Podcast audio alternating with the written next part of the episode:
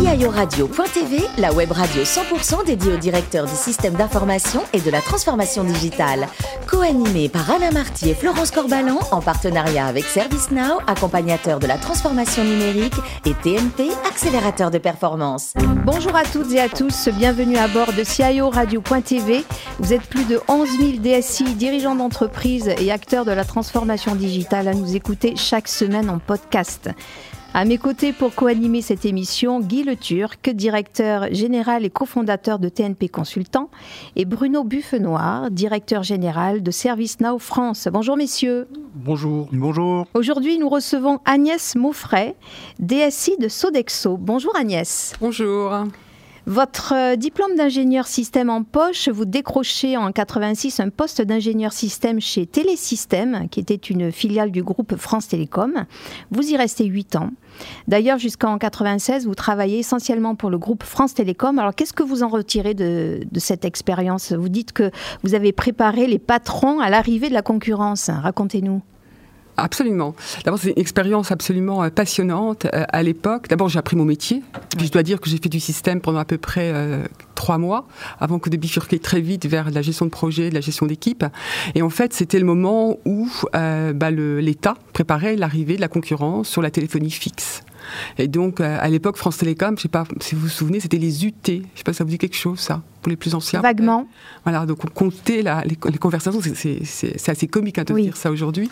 Et donc les nouveaux opérateurs, eux, eh ben, fallait les créer from scratch, fallait les créer à partir donc d'une infrastructure réseau qui préexistait euh, ou pas d'ailleurs. Et donc il fallait absolument que l'opérateur France Télécom se mette à parler plus client plutôt que technique. Mmh. Donc c'était euh, ce en quoi consistait mon, mon job. Et d'ailleurs ça donnait un peu le fil rouge de mon parcours parce que ce qui était intéressant dans cette, euh, dans cette étape-là, c'était de parler parler de business et d'IT comme enabler, mais pas de, mais pas de d'IT en premier. À partir de 96, vous passez à la concurrence chez CGTEL et ensuite chez SFR. Alors, est-ce que ça a été un accélérateur de carrière de passer du groupe France Télécom à CGTEL et SFR Et si oui, pourquoi? Ah, Bien sûr, en fait, parce que vous, vous n'êtes plus à la même échelle. Donc en fait, vous accédez tout de suite au, niveau, euh, j'irais au top niveau. Donc j'étais tout de suite dans les, dans les comités de direction. Donc euh, ça a été forcément un accélérateur. Et puis surtout, ça a été une occasion euh, vraiment extraordinaire dans une, dans une carrière de créer quelque chose de rien. Donc on a créé un opérateur, alors qu'il n'a pas duré très longtemps, certes, mais en tout cas, créer, vivre l'aventure individuellement et collectivement pour créer un autre opérateur, c'était absolument extraordinaire. Et avec mon passé telco, j'étais à peu près la seule dans l'équipe à l'avoir, essayer de raisonner mes, mes collègues qui venaient de toute la grande distribution qui eux avaient des, des idées d'offres absolument euh, exceptionnelles, alors que France Télécom, en, en, un siècle, on était toujours à lutter, enfin, ou, ou presque. Donc c'était une, une, une, époque absolument euh, remarquable. Passionnante. Ouais. Ensuite, vous êtes business unit pour Capgemini pendant presque 4 ans, et fin 2007, vous intégrez Michelin presque à reculons, mais finalement, vous y restez 11 ans. Hein. C'est l'attrait pour Clermont-Ferrand qui vous a fait rester? D'abord, je ne suis absolument pas allée à, chez Michelin à reculons, parce que j'ai la chance, moi, de pouvoir choisir choisir où je vais. D'accord? Donc en fait, c'est plutôt quand j'ai été appelée par un chasseur pour ce job, ma première réaction, ça a été waouh, Clermont-Ferrand. C'est ça. Et le chasseur m'a dit non, non, allez voir. Mm. Et donc j'ai passé, euh, dans, le processus de recrutement chez, chez Michelin est, est, assez sophistiqué, on va dire. Donc j'ai eu à peu près, je pense, une bonne dizaine d'entretiens. Et de la journée complète que j'ai passée là-bas avec 7-8 entretiens, quand je suis revenue à la maison, le mot que j'avais en tête, c'est authenticité. Oui. Voilà, j'ai rencontré des gens qui m'ont parlé de leur, euh, de leur entreprise, alors je vais le dire comme ça, avec amour. Mm mais, mais, mais, au premier degré du terme, ceux qui, au premier sens du terme, ceux qui l'ont fait, cette entreprise, euh, ils, euh, ils sont parfaitement conscients de la fragilité aussi de l'entreprise, donc de tout ce qu'il y a à faire pour la maintenir, euh, j'irai à, à, flot et la développer. Et j'ai passé 11 ans extraordinaires. Je souhaite à chacun, dans son parcours professionnel, de, de connaître une expérience comme celle-ci. Et enfin, fin 2018, Sodexo vous chasse pour la deuxième fois. Ouais. Et en 2019, vous acceptez le poste de DSI. Alors pourquoi Sodexo? Alors, d'abord, j'étais arrivée au bout de quelque chose chez Michelin. Donc, il faut savoir aussi que je n'avais, on n'avait jamais déménagé à, à, à, Clermont-Ferrand, donc je comitais. Donc, c'est bien la, le, mais bon, ça va un moment. Oui. J'étais au bout de mon job, donc, euh, donc je suis partie, j'allais dire en, en toute, euh, tout à fait, de façon tout à fait sereine. Et donc, avec plusieurs offres possibles. Donc, comme j'ai le choix, j'ai effectivement retenu Sodexo, alors, qu'il m'avait effectivement déjà proposé le même job il y a, deux ans ou trois ans maintenant. Et en fait, ce qui m'a fait choisir, c'est euh, les hommes que j'ai rencontrés, les hommes et les femmes que j'ai rencontrés, avec des valeurs euh, humaines fortes, sur lesquelles je ne transige pas. Euh, les défis, je pense que j'ai la seniorité, j'ai l'expérience aujourd'hui pour être capable de traiter le défi qui s'offre à nous en matière d'IT chez Sodexo. Vous pouvez nous rappeler les métiers de Sodexo? Oui, alors Sodexo, c'est une entreprise de services de qualité de vie. Donc ça se traduit par des services de restauration, aussi bien pour des entreprises, pour euh, le secteur hospitalier, pour l'éducation, les, écoles, etc. C'est également un service de facilities management, donc tout ce qui est des services d'entretien au sens large, de la propreté, de la maintenance d'équipements dans des bâtiments. C'est également la capacité donc à, proposer à nos, aux salariés donc des incentives. Ensuite, il y a tout ce qui est les services à la personne, donc des crèches, euh, des services à domicile, de la conciergerie. Donc tout ceci forme euh, le catalogue, si je puis dire, de services de notre de Sodexo. Combien de collaborateurs? Alors 470 000 et on est le, je crois, 17e ou 19e employeur privé en, nombre d'employés dans le monde. Donc c'est gigantesque. Guy? Agnès, quelle est la, la, place du numérique dans une belle et grande entreprise comme Sodexo? Centrale.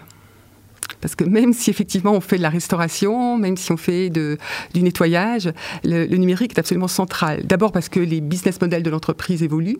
Euh, je dirais, euh, historiquement, Sodexo est une entreprise qui était plutôt dans du B2B, euh, et la crise a simplement accéléré en fait la transition vers du B2B2C et même du B2C. Donc dès qu'on parle de ce type d'activité, euh, la donnée est absolument centrale. Donc être capable de capturer en fait toutes les transactions, toute l'activité que nous faisons avec nos, nos alors soit les employés de nos clients, qui, qui sont par ailleurs des consommateurs tout court, euh, soit avec nos propres usagers. Donc en fait, la, la, la donnée est euh, au cœur de toute l'activité de, Sodexo. Bruno? Les activités de Sodexo sont finalement euh, assez diverses, telles que vous les avez présentées.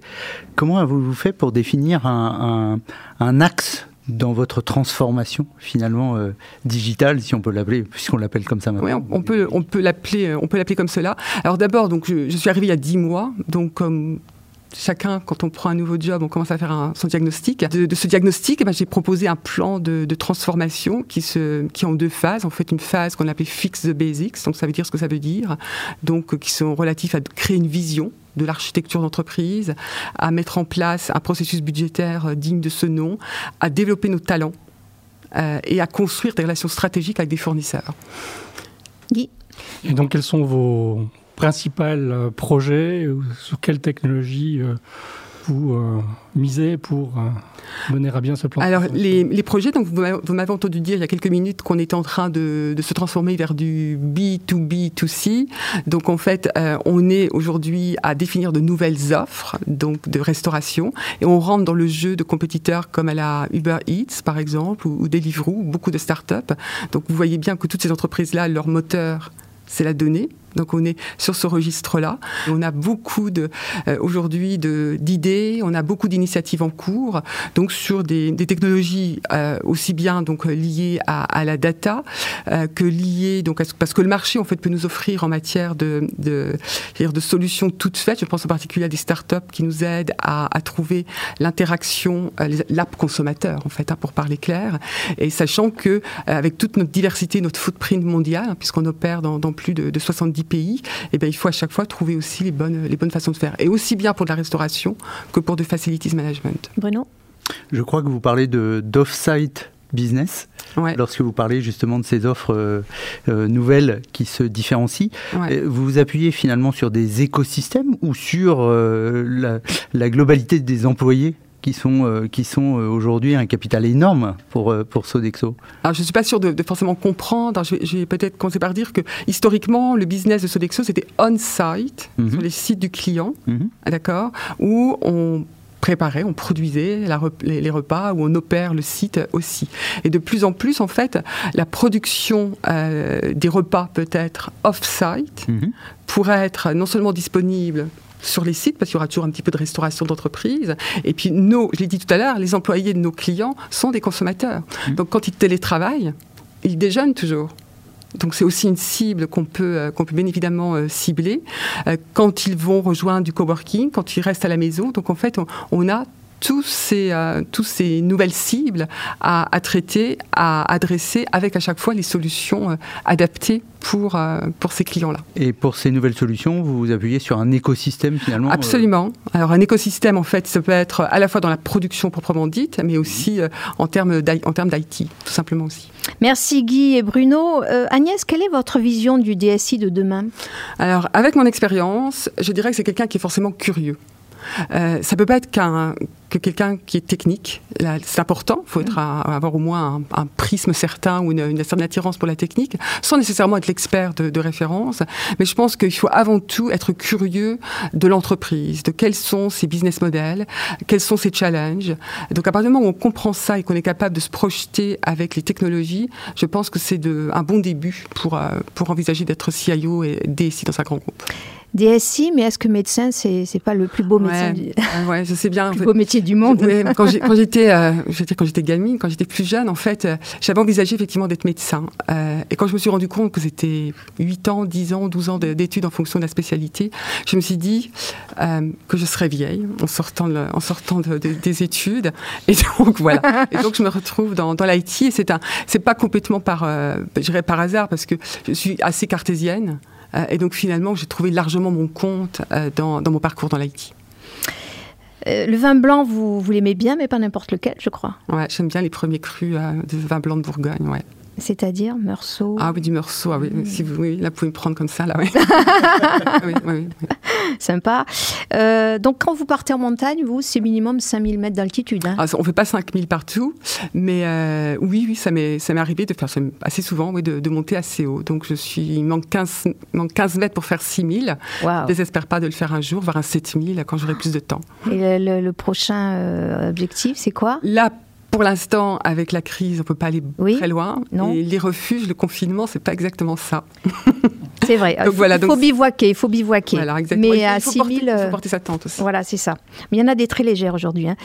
Euh, et enfin, vous êtes une vraie cinéphile. Quel est votre réalisateur préféré? Voilà, C'est difficile de dire un seul. Euh, là, je parle vraiment d'histoire du cinéma, on parle de grands réalisateurs. Bah, Fritz Lang. Voilà. Euh, on pourrait dire ça. Frank Capra. Ah, j'adore. Ah, voilà. Lubitsch. Lubitsch. La légèreté dans la profondeur. Voilà, Sérénade à trois. C'est juste, euh, voilà. On a les mêmes goûts. On va se faire une soirée cinéma. Merci à vous, Agnès. Merci également à, Guy et Bruno. Fin de ce numéro de CIO Radio.tv. Retrouvez toute notre actualité sur nos comptes. Euh, Twitter et LinkedIn. On se donne rendez-vous mercredi prochain à 14h précise pour accueillir un nouvel invité. L'invité de la semaine de CIO Radio.tv, une production B2B Radio.tv en partenariat avec ServiceNow, accompagnateur de la transformation numérique, et TNP, accélérateur de performance.